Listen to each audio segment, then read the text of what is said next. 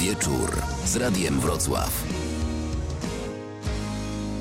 Wtorek, dziś wieczór, dziś to oznacza, że radiowy oddział ratunkowy czas zacząć, a dziś kilka tematów. Onko Przyjaciele, niezwykły projekt Dolnośląskiego Centrum Onkologii we Wrocławiu. Kim są wolontariusze, a właściwie wolontariuszki, które są w gotowości 24 godziny na dobę. Odbiorą telefon o każdej porze dnia i nocy. Pomogą, odpowiedzą na wszystkie trudne pytania, podzielą się własnymi doświadczeniami. O tym opowiemy w dzisiejszym programie. Z pomocy osób, które pokonały raka, mogą korzystać chorzy, którzy dopiero na przykład usłyszeli diagnozę i myślą, że ich świat się zawalił a tak niekoniecznie musi być.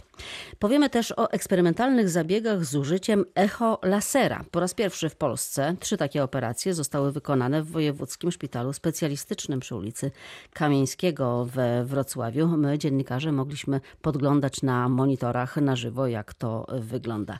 No i jeszcze dziś przybiegł do nas e, przed chwilą profesor dr Hab N. Met Artur Pupka. Dobry wieczór e, Dobry panu. wieczór.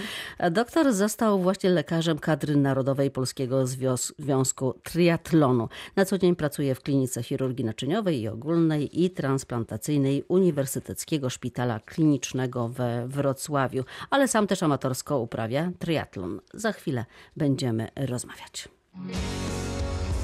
Publicystyka w Radiu Wrocław. Zacznijmy od echo lasera, bo czegoś takiego jeszcze w Polsce nie było. We Włoszech robi się to dość standardowo, natomiast e, we Wrocławiu po raz pierwszy w Polsce. W poniedziałek właśnie miałam okazję podglądać lekarzy w Wojewódzkim Szpitalu Specjalistycznym przy ulicy Kamieńskiego.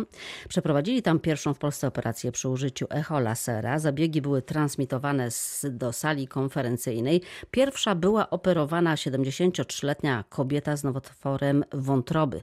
O e, zaraz po wyjściu z sali operacyjnej opowiadał profesor Wojciech Witkiewicz. To był bardzo trudny zabieg. To jest marskość wątroby i nowotwór. Chora była już dwukrotnie i trzykrotnie operowana i jest wznowa i w bardzo trudnym anatomicznie miejscu do operacji. Dlatego to rozwiązanie, zastosowanie w tym przypadku echa lasera to była najlepsza z możliwych prób pomocy tej chorej. Ponieważ guz był bardzo wysoko w wątrobie, trzeba było iść przez przestrzenie międzyżebrowe, dlatego na tym polegała ta trudność, ale profesor jako doświadczony, profesor Giulianotti, bardzo doświadczony operator, udało się z sześciu w zasadzie kanałów, czyli sześć laserów zostało, włókien laserowych zużyte do tego, żeby zniszczyć całość tkanki, w tym wypadku nowotworowej. Panie profesorze, widzieliśmy na ekranie, był guz i nie ma guza? W tej chwili nie ma guza. Poczekamy, jak będzie to wyglądało, ale na podstawie tego, co widzieliśmy w trakcie tej, tej operacji, wygląda na to, że cała tkanka nowotworowa została zniszczona. Skąd jest ta pewność? Mianowicie technika tego echolaseru polega na tym, że dwie technologie są jak gdyby użyte. Jedna to są ultradźwięki, ultradźwięki, które służą do nawigacji, czyli do doprowadzenia włókien laserowych do guza, a jak również wzbogacony jest ten, ten ultrasonograf programem informatycznym, który dokładnie wylicza liczbę Joule i siłę, jaką należy użyć i liczbę liczbę włókien, czyli igieł wpływających się do guza, żeby go całkowicie zniszczyć, a drugie to jest użycie fali lasera. Ta fala to jest długość 1064 mikrometry. Jest to fala, która nie pochłania hemoglobiny i wody i cała siła tej, tego promieniowania jest skupiona na tkance nowotworowej, w tym przypadku, która została, mam nadzieję, całkowicie zniszczona. Panie profesorze, jaka jest szansa, że ten aparat będzie tutaj w szpitalu? To jest może pytanie, tak jak wszystkie mm, pr- procedury i nowe technologie, które są wprowadzane, muszą być poddane ocenie Agencji Technologii Medycznej i jeżeli będzie pozytywna taka ocena, wtedy staje to przed ministrem, który podejmuje decyzję. To jest sprawa wyceny procedury, efektu do kosztu. Z tego, co przedstawiono tutaj, te urządzenia praktycznie w całej Europie są używane. Oczywiście ja zawsze mówię najbliżej Czesi, poza tym Niemcy, oczywiście wszystkie te kraje bogate, ale urządzenie to zostało wynalezione przez Włochów i najwięcej oczywiście jest e, tych, tych urządzeń we Włoszech. I z tego, co mówił profesor, to oni już od 10 lat stosują tą technikę. Z tego, co też wiem, to urządzenie jest głównie dedykowane do guzów łagodnych w tej chwili, jeżeli chodzi o prostatę i tarczycę, ale jeżeli chodzi o wątrobę, to do guzów złośliwych. Wiem, że są prowadzone prace, które następne zmiany typu węzłów chłonnych, przerzutowych, były próby y, również zastosowania tego, jeżeli chodzi o guzy piersiłkowe i tak dalej, i tak dalej. Ale te trzy y, wskazania, z którymi dzisiaj tutaj będziemy mieli y, do czynienia, cicho, to są właśnie rak wątroby, guz łagodny, prostaty i tarczycy. No właśnie pierwszą pacjentką operowaną we Wrocławiu w Polsce była 73-letnia pani Barbara. Cały czas była przytomna, bo wystarczyło znieczulenie miejscowe. Po operacji opowiadała, że nie było żadnego bólu, że czuje się świetnie. Opowiedziała też, jak zaczęła się jej choroba. Choruję na raka wątroby. Od, odkryty w 2011 roku. No i cały ciąg leczenia, różne podejścia, bo najpierw operacja, potem znowa, potem byłam w programie, który miał to wstrzymać po dwóch latach, ruszył się. No i tak potem hemoembolizacja. No i teraz ta okazja się tu trafiła, bo okazało się, że tam znowu coś się zrobiło. No i wpadli ci Włosi. No i tak, no, że tak z kolejki z rozpędu. A poza tym to trzeba mieć w nieszczęściu szczęście i trafiać na przyzwoitych ludzi. Ludzi, dopiero potem lekarzy. A na lekarzy cudownych trafiam. Jak to wyglądało dzisiaj od rana? Wczoraj już nic nie jadłam, dzisiaj przygotowana. Rano przyszedł kąpiel, kąpiel, przebranie w cudną kreację. No i zjazd na dół, no, na głodno. Włosi witali przy wejściu bardzo mile.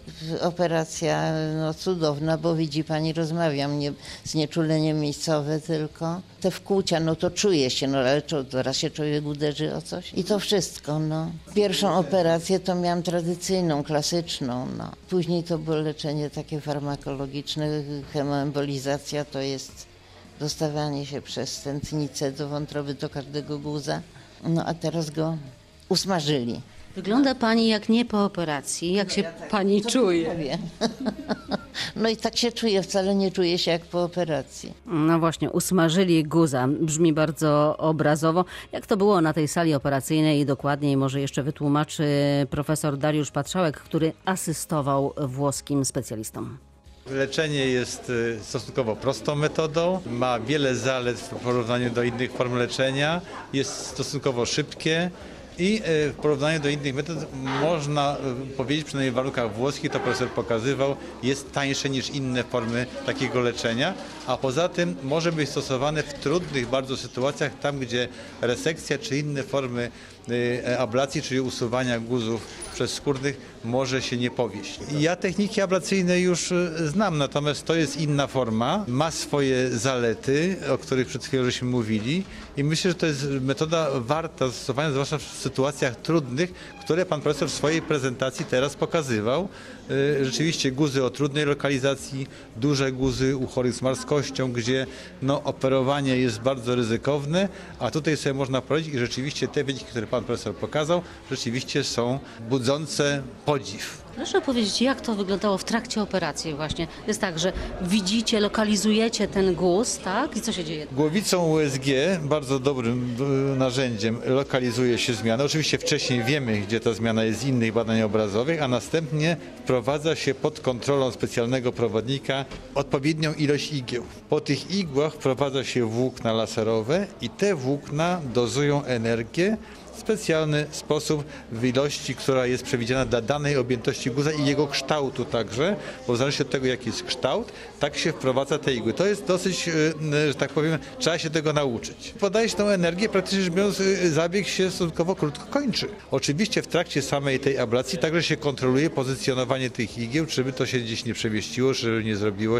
jakiejś szkody, bo to jest jednak wysoka energia. Ten guz znika pod wpływem tego ciepła. To jest energia dostarczana promieniem lasera i ona generuje moc około 5 watów na igłę. Taka jest ilość tej energii dostarczonej na, na dosyć duży guz, powiedzmy 5 cm, tak jak mieliśmy to w tej sytuacji, guz blisko 5 cm, to jest ilość około 20 tysięcy jouli. Gorąco tam jest? Miejscowo tak, do 300 stopni. Po części on wyparowuje, bo to jest własność lasera i w środku jest taka, taka mm, e, ghost zone, co profesor pokazywał, czy taka, taka strefa, gdzie praktycznie rzecz biorąc tkanki wyparowały, a na obrzeżu jest strefa koagulacji.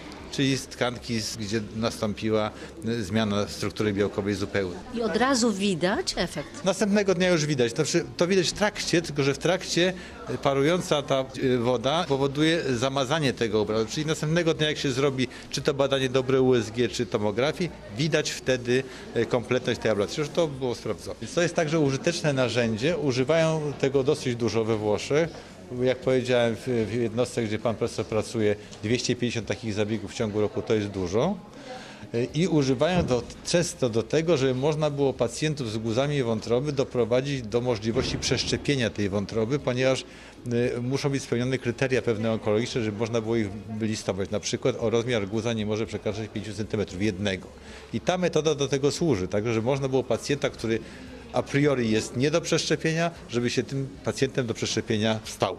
Panie profesorze, pan się nie obawia tego, że e, będzie podobnie jak z Da Vinci, że e, nawet jak się uda już zaakceptować, potem kupić, to potem nikt nie będzie chciał płacić za te operacje i będzie ten aparat tutaj stał jak Da Vinci. To jest taka obawa. Ja natomiast jestem jak gdyby po tej drugiej stronie. Mnie to i martwi, i nie martwi, ponieważ nie ja za to odpowiadam. Za to odpowiadają włodarze y, pieniędzy i y, czy oni to zrobią w sposób właściwy, czy nie, nie mi o tym wnioskować. Ja mogę przekonywać i postawiać argumenty, podobnie jak profesor Witkiewicz, ale czy będziemy usłyszani, to ja tego nie wiem. Na pewno się będziemy grubo zastanawiać nad tym. Mm, Na pewno pacjenci, którzy skorzystali na tych eksperymentalnych zabiegach, będą największym e, argumentem, jeśli rzeczywiście ich stan zdrowia się poprawi. Ale e, rzeczywiście trzeba to zostawić Agencji Oceny Technologii Medycznej, bo to od niej będzie zależała właśnie ta decyzja, czy taki sprzęt zostanie kupiony w Polsce. Marszałek województwa, który był obecny podczas tych operacji, też oglądał to na żywo, mówił, że dołoży. No ale do dołożenia jest dużo, bo taki aparat kosztuje około 800 tysięcy złotych.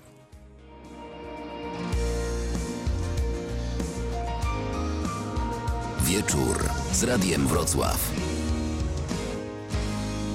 A teraz obiecany, zapowiadany wcześniej gość, profesor Artur Pupka. I wcale pan nie sapał się, a przybiegł pan tutaj prosto z treningu, opanowany oddech. Bardziej przypłynąłem tutaj ze Ślęży, także to jest... No tak, Byłem na triatlonista. na, na basenie. triatlonista. E, Jest pan tutaj, ponieważ zelektryzowała mnie e, wiadomość kilka dni temu, zresztą nie tylko mnie, e, że został pan lekarzem kadry narodowej Polskiego Związku Triatlonu, ale oczywiście, ponieważ właśnie w tej chwili trwają, jak wiadomo, igrzyska zimowe, wszyscy e, zatelefonowali do pana, panie profesorze, z gratulacjami i pytali, dlaczego pan nie w Korei. Tak, tak, no bo biatlon, tak jak wiele osób sądzi, e, jest bliski triatlonowi, ale to generalnie dwie różne dyscypliny. Jedna dyscyplina, czyli triatlon jest letnią dyscypliną, a biatlon to No ale zimową. Co pan odpowiedział mi? Też do pana zatelefonowałam oczywiście No z tak jest, no, troszeczkę gratulacjami. się ro- ro- roześmiałem, e, e, natomiast e, To nie ta olimpiada. no nie ta olimpiada, tak faktycznie. Odpowiedziałem, że to nie ta olimpiada, chociaż no, w, w Korei również mógłbym się znaleźć, ale nie wzięli mnie. No dobrze, to biatlon, który teraz w Korei zostawiamy na boku. Koledzy z redakcji sportowej o tym opowiadali choćby w serwisie. Przechodzimy do triatlonu. E, Jak to się stało, że pan został lekarzem kadry narodowej? No to chyba taka dłuższa historia, bo no, związana w ogóle z tym, że oprócz e, specjalizacji naczyniowych, które są moimi podstawowymi specjalizacjami. E, Posiadam również specjalizację lekarza medycyny sportowej od gdzieś 9-10 lat. Sam również uprawiam triatlon. To też ma niemałe znaczenie, bo to jest no też życie w tym środowisku, życie tym środowiskiem, z tymi ludźmi. Tam mam wielu przyjaciół, znajomych. I wie dokładnie pan, z czym to się je. Tak, wiem dokładnie, z czym to się je, faktycznie. Poza tym od paru lat e, jestem również lekarzem, no jak na razie najlepszej grupy zawodowej e, triatlonowej GVT BMC na rynku polskim. Z Wrocławia. Z Wrocławia, dokładnie. Nawet znam takiego jednego. Nawet takich dwóch znam. Jeden to Łukasz Malaczewski, to ta drużyna, To znaczy oni są e, amatorami, Tak. ale generalnie ale pozostają trochę, nie, pozostają, tak, tak, dokładnie, Łukasz z Jasiem. Właśnie, a drugi Tak, to Jaś, o tak, którym tutaj opowiadamy często, właśnie dziesięcioletni Jaś, który został jednym z pierwszych triatlonistów. Jasiu, jeżeli słuchasz teraz, to oczywiście pozdrawiam e, ciepło, trzymam kciuki za kolejne e, starty. Jasiu, y, przypomnę tylko, nie chodzi od urodzenia, ale w triatlonie wziął udział razem właśnie z Łukaszem, jego fizjoterapeutą. Ale wra- wracając. e, No jest- i, i właśnie już mając za sobą tą historię, czyli uprawiającego sport, e, e, uprawiającego triatlon i, i bycie lekarzem tej zawodowej grupy, jak również pomagając w środowisku. No, tak mi się wydaje, że e, e, ludzie, zawodnicy, amatorzy i zawodowcy doceniali to, że e, z chęcią niejednokrotnie przynajmniej się starałem pomóc. Jeżeli nie pomogę, to przynajmniej się starałem pomóc. No i zostało to zauważone przy zmianie, bo to jest niedawno nastąpiła, dwa lata temu nastąpiła z, e, zmiana e, w zarządzie i w kierownictwie Polskiego Związku Triatlonu. A myślę, że zdecydowanie na dobre i zostało to zauważone i zostałem, zaproponowana została mi e, e, funkcja e, lekarza kadry narodowej triatlonu, no, którą powiem szczerze bez wahania przyjąłem. A jakie będą pana zadania? Generalnie moim zadaniem głównym będzie, mm, bo to jest nowa funkcja w związku tak naprawdę, bo generalnie triatlon jest w Polsce no, mm, taką młodą dyscypliną, jeżeli chodzi już o, o, o spektrum rozwoju tej dyscypliny. Ale bardzo popularną i, i No taką... coraz popularniejszą, jest na pewno coraz popularniejszą. No w każdym razie stworzenie sztabu medycznego. Tym sztabem medycznym, e, no ja jako lekarz kadry narodowej mam e, kierować. To sz- sztab medyczny e, złożony też z lekarzy ortopedów, z fizjoterapeutów, e, z miejsc, gdzie będą mogły być wykonywane badania wydolnościowe, badania biochemiczne, bio, biomechaniczne e, u zawodników.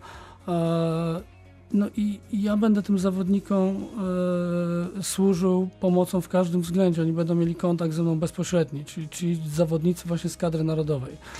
Triatloniści to muszą być z założenia ludzie zdrowi, bo wysiłek jest nieprawdopodobny. To zacz- najpierw zaczniemy od tych zdrowych. Trzeba mieć jakieś specjalne predyspozycje, żeby uprawiać ten e, rodzaj sportu? Znaczy generalnie jeżeli chodzi o amatorskie uprawiania sportu, to no, predyspozycje po prostu trzeba chcieć. To tak. Ale Trzeba nie chcieć wystarczy i znaleźć, nie, no też znaleźć, znaleźć trochę czasu. Oczywiście jak e, no, różne przysłowia e, mówią, że jak człowiek ma mało czasu, to musi znaleźć sobie jeszcze jedno zajęcie, prawda? I, tak trochę jest w tym triatlonie. No ale jednak, panie profesorze, to nie jest tak. Nie, nie uwierzę, że każdy, kto dzisiaj e, usiądzie, tak myśli, ach, sobie wezmę udział w triatlonie. No trzeba jeszcze dać tam mierzyć siły na zamiary i No trochę rzeczywiście... tak, ale powiem szczerze, że jak ja właśnie mm, chyba z 8 lat temu zacząłem uprawiać tą dyscyplinę, nie to, żebym się nie ruszał, ja kiedyś zawodowo a tak naprawdę uprawiałem koszykówkę, bo grałem w Śląsku Wrocław w juniorach, a, a, trochę na siłowni, trochę gdzieś e, jeździłem na rowerze. No, Czyli zawsze ten sport gdzieś tam tak, był. ale to było trochę. Wydawało mi się, że jestem mistrzem świata w ogóle generalnie i jestem takim wysportowanym facetem. Ważyłem powyżej 100 kg, teraz ważę 82 i wydawało mi się, że, że no, mogę góry przenosić. Może i góry mogłem przenosić na siłowni, ale już przebiegnięcie 5 km powodowało, że e, no nie zadyszkę, tylko e, znajdywano mnie już na kolanach, prawda? Natomiast, ale mimo wszystko, w, e, no jak e, zaczęło się to przyjaźni z takim ojcem amatorskiego e, triatlonu w Polsce, czyli z Łukaszem Grasem. E, I, i z, no on e, spowodował to, że zacząłem uprawiać tą dyscyplinę. No wydawało mi się, że a co to jest? No, zrobię tą połówkę Ironmana czy Ironmana. No potem już po miesiącu czy po dwóch plułem sobie w brodę, że to nie jest takie proste. A jak się powiedziało, to trzeba zrobić, No tak? dokładnie, ale na predyspozycję, no tak naprawdę trzeba chcieć i trzeba trenować. A to tak jest jak w każdym sporcie. No tak, Tak ale naprawdę. Chociaż faktycznie no tutaj uwarunkowania zdrowotne są bardzo istotne.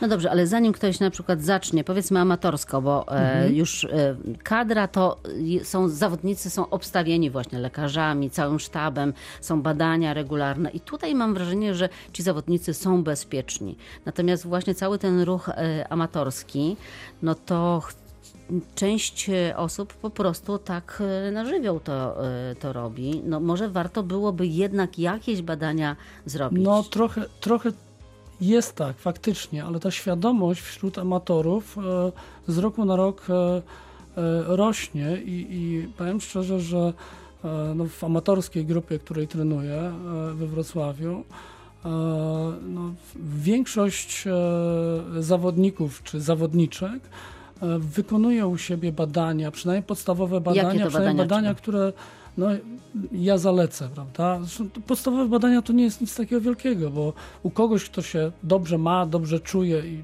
ma dobrostan zdrowia, e, to wystarczą podstawowe badania krwi, przede wszystkim morfologia i wykonanie badania e, EKG, czyli ele- elektrokardiografii. Ale takie spoczynkowe, czy takie wysiłkowe na takie, przykład? No, znaczy, mówię o tych, którzy się dobrze mają, to tak, którzy czują, ś- Ale wystarczy, tak, ale wystarczy czuć tylko, a na przykład jakaś wada ukryta serca. A to będzie. już to jest inny problem. To Nie faktycznie wiemy o nie, tym. nie wiemy się o tym, dobrze. Bo to jest, to jest ciekawy problem właśnie z tą wadą serca i w ogóle z wadami ukrytymi. To generalnie lekarz, który, który e, też kwalifikuje nawet amatora do uprawiania sportu, to podstawą wykrycia wady wrodzonej jest e, e, czasami wywiad. Wywiad rodzinny, czy nagły zgon w rodzinie, e, e, jaki powód był tego zgonu, a jak e, nie wiadomo, to trzeba przeprowadzić pewne badania, stwierdzić, czy u tego osobnika kwalifikowanego do uprawiania sportu amatorskiego nie występują wady naczyń, wady serca, No właśnie, ale panie profesorze, bo ale ten jest procent tak, jest bardzo mały. Aha. Jeżeli zrobimy e, takie podstawowe badania, e, morfologię EKG, To to wykryjemy podstawowe jakieś, jeżeli wykryjemy tutaj podstawowe jakieś zaburzenia, to zaczniemy się zastanawiać nad tym, żeby rozszerzyć panel badań. I coś takiego jest robione, bo zaproponowane jest przez e, właśnie przez Polski Związek Triatlonu, którego tutaj akurat e, w studiu jestem przedstawicielem, no to zaproponowane są licencje Polskiego Związku Triatlonu. Czyli zostaje się e, członkiem Polskiego Związku Triatlonu, e, licencjonowanym amatorem, nie zawodowcem, tylko amatorem i e, no, pieniądze z tych licencji służą przede wszystkim na wsparcie dzieci, młodzieży i paratletronu, ale jakie tam podstawowa rzecz jest do uzyskania, potrzebna do uzyskania licencji? Właśnie Badania. uzyska badania i stwierdzenie przez lekarza medycyny sportowej, stwierdzenie, że ta dana osoba, kobieta, mężczyzna, e, nadaje się, czy kwalifikuje się czy, no, do uprawiania tego sportu wytrzymałościowego. Poprosiłam kiedyś kolegów z redakcji sportowej, żeby przepytali uczestników, zawodników jednego z maratonów e, we Wrocławiu. Na starcie stanęło kilka tysięcy osób. No i zrobili taką e, sondę. I naprawdę na mm, powiedzmy 50 osób przepytanych, e, pięć miało e, badania jakiekolwiek robione. Wszyscy twierdzili, że ja tam się dobrze czuję i już. Tak, A na myślę, takiej trasie takiego maratonu dzieją się w organizmie naprawdę Straszna rzecz. No to tak naprawdę jest to przebiegnięcie maratonu, obojętnie już w jakim tempie, ale przebiegnięcie maratonu, no to są, tak szczerze mówiąc, pewne szkody na organizmie, które zanim się wycofają, to trw- trwa przynajmniej 8 tygodni albo i dłużej. A przebiegnięcie maratonu jest e, bardziej e, Obciążające? organizmochłonne e, kosztowo niż e, pokonanie Ironmana, gdzie też jest maraton, tylko ten maraton w Ironmanie pokonuje się troszeczkę w innym tempie. W triatlonie mm, każda z tych e, części, czyli bieg, jazda na rowerze, pływanie jest pewnie inna, ale gdzie są dla zdrowia największe zagrożenia? Mm, Dla zdrowia to największe zagrożenia są na biegu, tak jak, tak jak tutaj koledzy przeprowadzali właśnie to badania. Oczywiście, e, znaczy, bo tu muszę mówić, kiedy najczęściej mamy do czynienia z, e, z największą szkodą, czyli śmiercią e, człowieka. Tak naprawdę do czynienia ze śmiercią człowieka najczęściej mamy na, na, e, na tych dwóch etapach, czyli pływanie i bieganie. Co się dzieje podczas pływania? No podczas pływania e, to się po prostu można utopić, dlatego że e, nie, nie z powodu stanu zdrowia, tylko z różnych powodów. Można mm, od kogoś dostać ręką w głowę, łokciem, Bo tam jest tłum. bo tam jest tłum. Tak, generalnie tłum. Jest to, trasy są e, no, nie tylko w Polsce, ale za granicą e, również są z reguły bardzo dobrze zabezpieczone. Trasa pływacka. No, wszyscy organizatorzy, organizatorzy boją się tego, żeby ktoś się po prostu nie utopił. Fakt, że amatorzy pływają w piankach, to pianka unosi, to, to minimalizuje troszeczkę to ryzyko, ale e, najczęstszą przyczyną śmierci na pływaniu jest zawał mięśnia sercowego albo zaburzenia rytmu serca. E, przypuśćmy, 45-latek wchodzi do wody, no oczywiście 45-latek to jest bardzo młody, wysportowany, e, on w życiu wszystko może, może wejść na najwyższy szczyt Himalajów i zejść do rowu maryńskiego, prawda? E, natomiast e, często on jest właśnie, może nie być przebadany, może nie wiedzieć nawet, że ma jakąś chorobę serca. E, start to jest obciążenie psychiczne, zdenerwowanie, tłum. E, może dojść do zaburzeń rytmu serca i wtedy dochodzi do e, nagłej śmierci, utopienia się w wodzie. Pewnie będzie bezpieczniej, jeśli taki człowiek, e, zawodnik, będzie dobrze przygotowany. Więc czym lepsze przygotowanie, To czym, czym em, to, to przygotowanie jest bardziej systematyczne, no to pewnie jest e, bezpieczniej. Teraz to jest taki okres, no zima, mi się śpią, triatloniści też. Nie, no to teniści ciężko pracują w pocie czoła. Ja pominam, bo to już e, mówiliśmy, że zawodowcy to jest w ogóle inna bajka, prawda? No oni są na, za, na, na zgrupowaniach za granicą, trenują też w cieple. To też ten komfort ciepły też jest istotny dla ich funkcjonowania i fizjologii wysiłku. Ale no, przeciętny amator no, większość czasu spędza w kraju, prawda? No, w tych warunkach, jakie teraz mamy. No nie może sobie na zimę odpocząć troszeczkę? No Troszeczkę? nie za bardzo, właśnie to jest podstawa teraz. Teraz jest najcięższa praca. To jest, e, zima jest najcięższą pracą. To właśnie ta ciężka praca daje odbicie, efekty tej ciężkiej pracy widzimy później przez cały sezon od maja do e, września, czyli co robią triatloniści? To jest tak, e, walczą na basenie, walczą w garażu albo w pokoju przystosowanym do tego, co robi? w garażu a jeździ się na trenażerze, czyli wstawia się rower w specjalne urządzenie i, i, i, się jeździ na rowerze. Widziałam w niektórzy- salonie, widziałam w salonie. No, Tak. mam taki trenażer też, ale to też ja jeszcze w domu też bieżnie. No niektórzy też mają bieżnie, prawda? Ale no, nawet w taką pogodę, jak jest zimno, jak jest e, e, słota, też można biegać na zewnątrz, też też e, A właśnie, na zewnątrz. A co z tym smogiem? Jak się No, to jest dużo problem, biega, faktycznie. to się dużo wdycha. to generalnie nie powinno się wtedy biegać tak naprawdę. To się powinno unikać biegania, zastąpić ten trening a, treningiem na siłowni, w klubie fitness albo w domu, jeżeli ktoś ma bieżnię. A jeżeli nie, to, to innym zastępczym treningiem, siłowym treningiem, czy, czy pojeździć właśnie na tym rowerze w domu. No to jest e, mm, bardzo poważne narażenie, e, narażanie zdrowia. Wierzy pan w smog? No nawet jakbym nie chciał, to powiem szczerze, że e, e, czasami go widzę, także, e, bo czasami faktycznie no, można powątpiewać, no, tyle lat już żyję, tak, no, to kiedyś też palono wszystkim w piecach i tak dalej, No bo to jest główne źródło, prawda? A, natomiast natomiast powiem szczerze, że czasami widzę i czasami no, nie jest to raczej subiektywne, tylko obiektywne, odczuwam, że dzisiaj jest gorzej. No a to też widzimy na pomiarach, bo jest aparatura, Dokładnie. która może to dokładnie zmierzyć, kiedyś tych pomiarów y, nie było. Najbliższe plany, takie osobiste triatlonowe? Najbliższy plan to no, razem z, z żoną i z przyjaciółmi, bo żona też trenuje. To, Ona ucieka, pan, pan, pan goni. ale to znaczy, to trochę tak wygląda, ona jest silniejsza ode mnie. E, Ma lepsze wyniki e, w e, tym sporcie.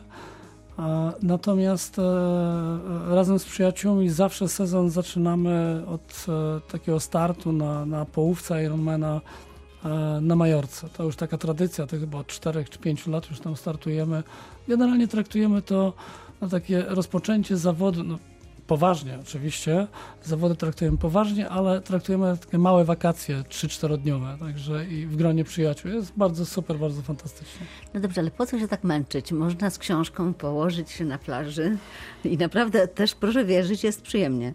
No, też wiem, też leżałem nieraz na plaży z Zdarza książką z, i zdarza się teraz, że jest przyjemnie, ale powiem, że już taki człowiek wchodzi w taki nawyk i, i no, no, może to nie jest, e, trudno określić słowo narkotyk, prawda, ale, ale... coś w tym jest, bo jest to właśnie ta książka i film najlepszy, e, po- opowiadający o Jurku Górskim, którego zresztą osobiście znam, prawda, który jeden nauk zastąpił drugim nałogiem, to myślę, że trochę właśnie różne sporty, też triatlon, też uprawiają ludzie, którzy potrzebują jakiegoś swoistego e, nałogu w cudzysłowie. To sport ekstremalny. Jeszcze wykorzystam Pana obecność tutaj. E, Przygląda Pan się może temu, co dzieje się pod K2?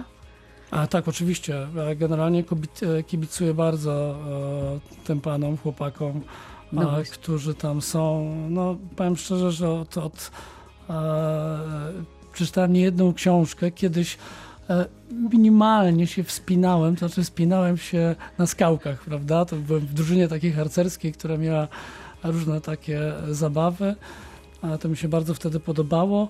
No ale to uważam, że to jest fascynujące. Jak widzę tych ludzi wchodzących e, na te ośmiotysięczniki, walczących e, no, ze wszystkimi przeciwnościami, jakie mogą być, jestem tym zafascynowany. No właśnie, co tam się z nimi dzieje teraz? E, Koło 7 tysięcy Już są, metrów? chyba nawet wyżej są. Są powyżej Ale jak 7 dzisiaj tysięcy. widziałem właśnie takie urywki z filmu pokazującego, jak e, Uróbko i Bielecki e, wspinają się po tych e, pionowych ścianach, oblodzonych, kruchych. To jest coś niesamowitego. To, że oni sprowadzili jeszcze tą francuskę z, właśnie z 7 tysięcy metrów, to, no, to już jest jakiś wyczyn nadludzki, uważam. No właśnie, teraz kwestia aklimatyzacji i też tego przygotowania. Powinni teraz zejść, prawda? Tak, Trudno powinni zejść. teraz zejść. Tak, to, to, znaczy to jest w ogóle, no, znaczy tutaj e, Po akurat... co jest to wejście, zejście? Już tak Ech. blisko już można byłoby iść. No nie? tak, ale, ale powiem szczerze, to jest tak nawet jak szermowanie e, wysokością, treningiem na wysokości w sportach wytrzymałościowych, e, czy w biegach, czy w triatlonie też również, e, gdzie też się odbywają treningi e, na wysokości i też się schodzi, wchodzi. Im wyżej, tym niższe ciśnienie parcjalne tlenu. Tylko tak naprawdę te krwinki nie dostają tego tlenu, organizm się dusi, cały organizm się dusi, nie tylko my tutaj tak e, e, fizycznie się dusimy e, oddechowo, tylko cały organizm się dusi. I, I my musimy przyzwyczaić ten organizm do tego, do tego duszenia się po prostu. Czyli wchodzimy, tam się trochę podusimy, przystosujemy się do tego duszenia, zejdziemy, czujemy się lepiej, ale już to drugie wejście tam już Będzie będzie, łatwiejsze. już będzie łatwiejsze, tak. I przebywanie na tej wysokości będzie łatwiejsze. Elizabeth Revol, e, która no, okazała się bardzo mocną e, tutaj e, z Himalajstką. No, malutka, drobniutka, ale zdaje się, że to, że ona jest taka malutka, drobniutka, to jej nie przeszkadzało, tylko właśnie pomagało. Tak, ale to są też na pewno uwarunkowania genetyczne, tak jak w sportach wytrzymałościowych.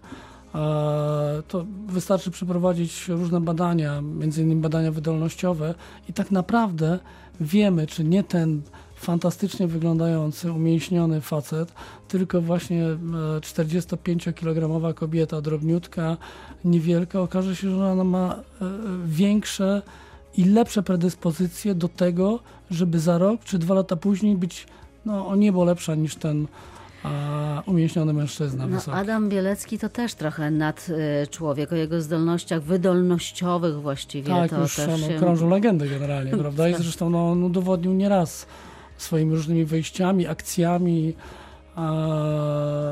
również e, niesieniem pomocy, no ale myślę, że też ten jego partner, ten Denis Urubko, Denis Urubko. no to jest w ogóle oceniany jako chyba jeden z najlepszych Himalajstów i który ma właśnie największą wydolność e, wśród tych e, niesamowitych ludzi na świecie. Wszyscy Himalaiści, którzy, starzy Himalaiści, mówią, że sukces to wtedy, jak się zejdzie. Jednak. Tak, tak mówią. E, Nieważne, czy się zdobędzie, czy nie, tylko jak się wróci z wyprawy. To e, przyglądamy się temu, co się dzieje pod K2. Trzymamy kciuki oczywiście, no ale będziemy ich tu i tak witać e, w Polsce bez względu na to, czy zdobędą tę górę, czy nie. E, Naszym gościem był profesor Artur Pupka, który został lekarzem kadry narodowej Polskiego Związku Triatlonu, żeby już nikt nie mylił, żeby nie było żadnych e, wątpliwości. E, Rozumiem, że w związku z tym nasza kadra będzie, no, będzie po prostu bezpieczna przy panu. Mam nadzieję. Bardzo dziękuję za wizytę Dziękuję bardzo. Publicystyka w Radiu Wrocław. A jeszcze przed końcem radiowego oddziału ratunkowego jeden temat to projekt Onko Przyjaciela. To coś takiego, co wymyślono w Dolnośląskim Centrum Onkologii we Wrocławiu. Projekt ma już rok, dokładnie rok. Zgłosiło się do niego kilkadziesiąt osób, które pokonały raka i chcą pomagać innym osobom, które dopiero co usłyszały diagnozę.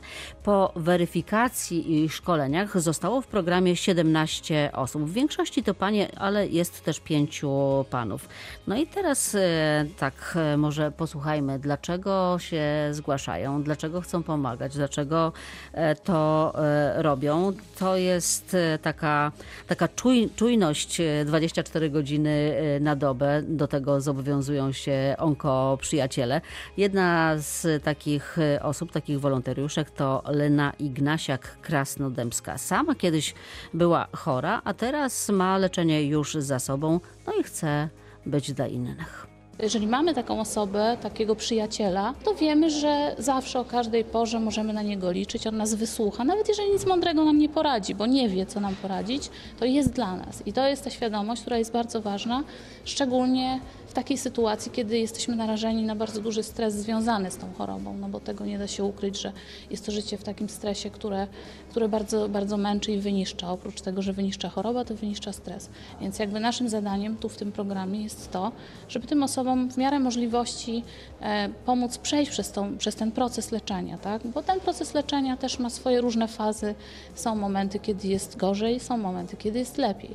Więc e, o tym też trzeba pamiętać, że jeżeli jest to w miarę, w miarę, że tak powiem, sytuacja opanowana medycznie, tak? czyli nie jest to już taki bardzo trudny stan, chociaż i z takimi sytuacjami się spotkałam, że są to osoby, które już e, no, są w stanie bardzo takim poważnym, ale mimo to jest to niezwykle ważne, żeby mieć kogoś, z kim można o czymkolwiek porozmawiać, nie tylko o tej chorobie, ale o tym, że jest fajna pogoda, że są wyprzedaże w sklepach, o czymkolwiek po prostu związanym z innym normalnym życiem, niekoniecznie z chorobą. To jest niezwykle ważne, żeby nie zapominać o tym, że ta choroba oczywiście zmienia nasze życie i zmienia nasze otoczenie, ale ten świat, w którym jesteśmy, cały czas jest. I trzeba też tej osobie starać się to pokazywać, tak? że, że nie, nie koncentrujmy się tylko na tym, co jest złe, ale myślmy raczej o tym, że będzie dobrze, tak? że przejdziemy przez to, tak jak przeszło tu wiele pacjentów, którzy żyją, funkcjonują jest to e, jak w najlepszym porządku. Oczywiście mają tą świadomość, że byli chorzy, więc są tutaj nadal pod opieką lekarzy i sprawdzają się, kontrolują, co jest też niezwykle ważne, bo ta świadomość jest też niezwykle istotna, żeby wiedzieć, że y, ta choroba, która jest no, wcześniej na wczesnym etapie wykryta, naprawdę rokowania z jej y, wyleczenia są bardzo wysokie. Więc to wszystko jest niezwykle istotne, ale przede wszystkim najważniejsza jest ta świadomość, że jest obok, ktoś obok nas, e, kto nam zwyczajnie chce z nami porozmawiać albo jest dla nas. To też jest ważne. Wiem o tym, że czasami osoby mają problem z tym, żeby rozmawiać ze swoimi bliskimi, bo też nie chcą ich dodatkowo obciążać tym stresem i tym, tym swoim e, jakby sytuacją taką, że są bardzo zaniepokojeni tym, co się dzieje. W związku z tym łatwiej im jest rozmawiać z osobą, można powiedzieć, no nie spokrewnioną. Trudno powiedzieć, że obcą, bo wiem, że w takich sytuacjach bardzo czę- często się nawiązują przyjaźnie między tymi osobami, ale generalnie chodzi o to, że łatwiej jest zwierzyć się czy porozmawiać z kimś, kto kto z jednej strony jest troszeczkę dalej od nas, a z drugiej strony jest trochę bliżej, bo wie o co chodzi w tym wszystkim. Pani dzisiaj taka już jest mądra, rozważna i romantyczna. A jak to było z panią na początku? Jak pani usłyszała diagnozę? Bo pani ma to za sobą. Pewnie jak wielu albo prawie każdy z pacjentów tutaj zareagowałam w podobny sposób, to znaczy przeraziłam się tym, że to jest choroba, która może mnie po prostu pokonać i zabrać z tego świata. Byłam jeszcze w o tyle szczególnej sytuacji, że miałam półroczne dziecko, kiedy zachorowałam.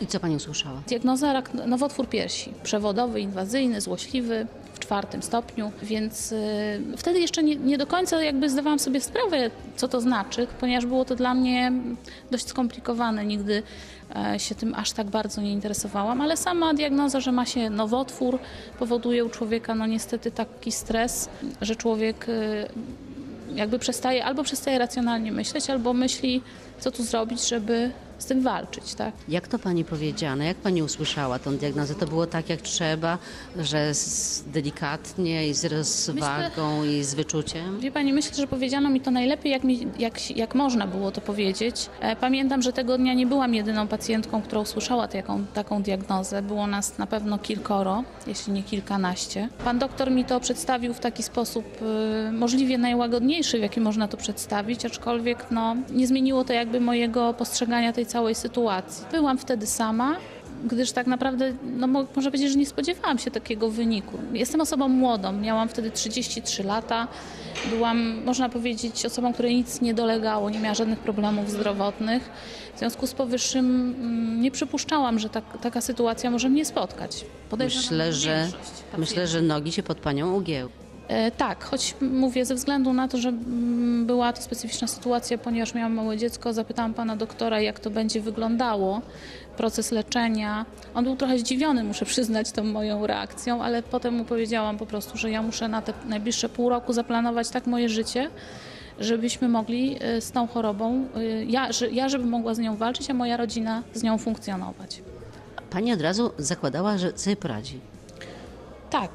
Wyszłam z założenia, że sobie poradzę. Oczywiście nigdy nie ma stuprocentowej pewności, ale wyszłam z założenia, że zrobię wszystko, żeby sobie poradzić, bo tak naprawdę y, jest y, wiele rzeczy, zawsze to mówię, że mam takie mam przekonanie, że mam jeszcze wiele rzeczy do zrobienia tutaj i nie wolno się łatwo poddawać, tak? Cokolwiek by się w życiu nie działo, to nie wolno się łatwo poddawać. Co pani przeszła? Była amputacja konieczna? Przeszłam trzy operacje, jedną oszczędzającą, kolejną obustronną mastektomię z wszczepieniem implantów i jeszcze usunięcie jajników. Ponieważ okazało się, że mam mutację genu i aby jakby zmniejszyć ryzyko zachorowania na nowotwór e, jajnika, została mi też wykonana taka operacja już, można powiedzieć, profilaktyczna. Dużo tego. Dużo. Oprócz tego radioterapia i chemioterapia i wszystko to w przeciągu tak naprawdę dwóch lat. Ale jak widać, co nas Widać. nie zabije, to nas wzmocni, jak mawiał klasyk. Ja po tej chorobie uświadomiłam sobie taką rzecz, że my tak naprawdę nie zdajemy sobie, ile jesteśmy w życiu w stanie wytrzymać, znieść, jeżeli tylko mamy w głowie ten cel, że chcemy wyjść z tej choroby, że mamy po co, że, że warto jest to wszystko przejść, y, znieść, choć to bywa trudne. No właśnie, bo pani tak opowiada, że wszystko się da, ale na pewno były trudne chwile. Oczywiście, że tak. Były chwile takie, które myślę każdy ma z pacjentów, gdzie się pojawiają łzy, niepewność, takie myślenie, a co będzie dalej.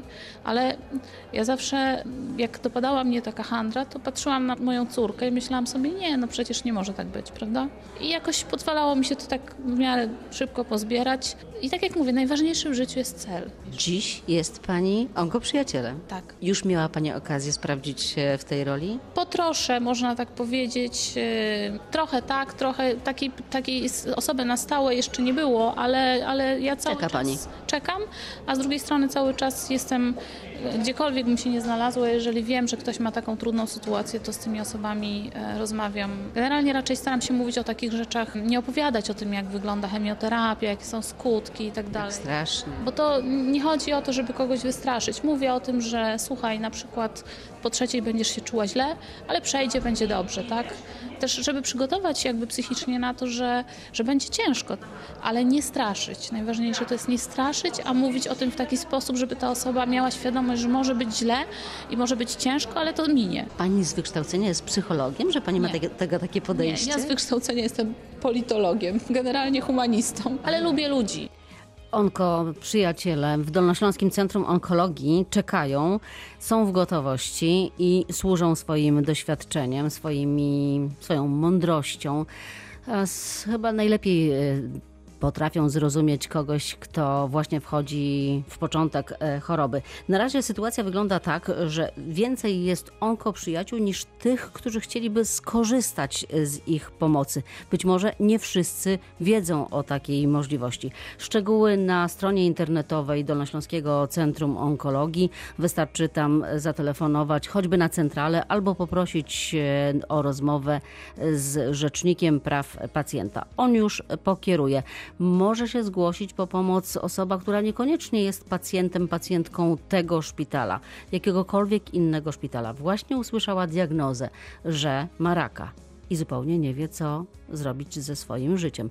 To onkoprzyjaciel jest właśnie dla takiej osoby. Pani Re- Renata ma 48 lat, y, zachorowała na raka piersi. Po tym, jak usłyszała diagnozę, skorzystała z onkoprzyjaciela. Otrzymałam SMS-em telefon do onkoprzyjaciela i po kilku dniach zadzwoniłam po prostu. Dlaczego pani skorzystała z tej propozycji? E, Pomyślałam sobie, że to jest dobre źródło informacji, akurat nie dla mnie. To było dobre źródło informacji, dlatego że ta pani e, miała to samo schorzenie co ja, czyli nowotwór pani? piersi. Tak, w związku z czym dla mnie to była taka skarbnica wiedzy, jak to będzie wyglądało, czego mogę się spodziewać, jakie leki, maści, gorsety, sklepy i tak dalej, i tak dalej. W związku z czym to było, to było takie, po, powiedziałabym, informacje techniczne na sam początek, tak, mnie interesowały, a potem się śmiałyśmy, że przeszłyśmy bardziej na rozmowy już takie zupełnie inne, typowo babskie. Jak z panią jest z pani leczeniem? No w tym momencie właściwie zakończyłam ta, to główne leczenie, czyli, czyli jestem po zabiegach operacyjnych i po radioterapii, w trakcie hormonoterapii, która no, jest bardzo długa, no bo to jest kilkuletnia, kilkuletnia terapia, ale jak mi powiedziała doktor, która zajmowała się moją radioterapią, proszę się uważać za wyleczoną. Więc zakładam, że tak właśnie jest. Dzisiaj pani jest tu z nami, uśmiecha się pani, ale ten początek, ten moment usłyszenia diagnozy, jak pani to przyjęła? Jak pani się wtedy czuła? Trudno w ogóle wyrazić słowami, bo to jest taki mętlik w głowie wtedy. Tak dużo myśli przetacza się przez, e, przez mózg. To są pytania, a dlaczego ja? Klasycznie. W końcu nie palę, nie piję, nie ćpam, a jednak mnie trafiło, tak? Chociażby. To są też, e, no dobrze, a co z rodziną? I tak dalej, i tak dalej. A dopiero potem zaczyna, włącza się to racjonalne myślenie i wtedy już ten klik taki jest, że dobra, no to co z tym robimy? Robimy to, to, to, to i to. Przeszłam, że tak powiem, już na taki mój tryb działania zadaniowy, ale pierwszy moment jest trudny i jest bardzo, bardzo ciężki i to jest ważne, żeby wtedy, w tym momencie być otoczonym przez rodzinę lub przyjaciół. Cały system sprawdził się w pani przypadku, zielona karta. i- Tak, dokładnie tak, dlatego że ja trafiłam 1 czerwca do Breast Unit. Kilka dni później miałam już wizytę u chirurga. Ten od razu zlecił badania. Te badania były bardzo szybkie, bodajże w ciągu dwóch tygodni, trzech tygodni miałam już umówione badania. No i po tych badaniach najdłużej tak naprawdę czekałam na wyniki biopsji, bo one po prostu muszą odpowiedni czas, żeby ten wynik się pojawił, to czeka się bardzo długo. Znaczy w moim odczuciu oczywiście. Natomiast wtedy, kiedy te wyniki, te, wtedy, kiedy te wyniki otrzymałam, to też nastąpiło bardzo szybko, ponieważ cudownym też rozwiązaniem jest koordynator procesu onkologicznego, przynajmniej tak jak to funkcjonowało tutaj w Breast Unit, to było fantastyczne, bo ja byłam no, rozkojarzona totalnie. Ta informacja była dla mnie dużym zaskoczeniem, w związku z czym ta pani po prostu na kartce, proszę spojrzeć, tu pani ma ten gabinet, tu, tu, tu idzie pani tam, tu gabinet tak idzie pani tam, tu gabinet tak idzie pani tam. To było cudowne. Rozpisała mi to, pokazała jeszcze tak trochę w głowę.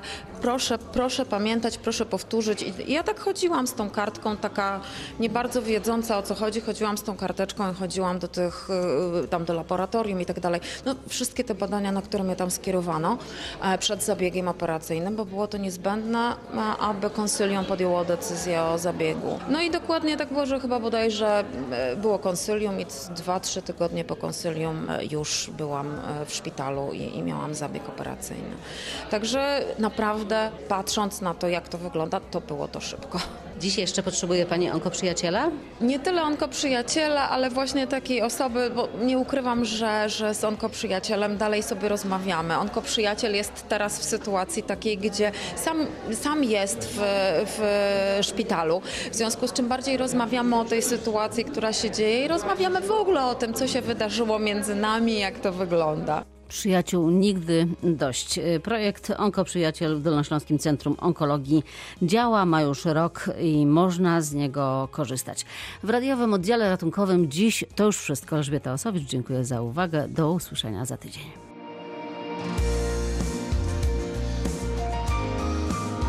Wieczór z Radiem Wrocław.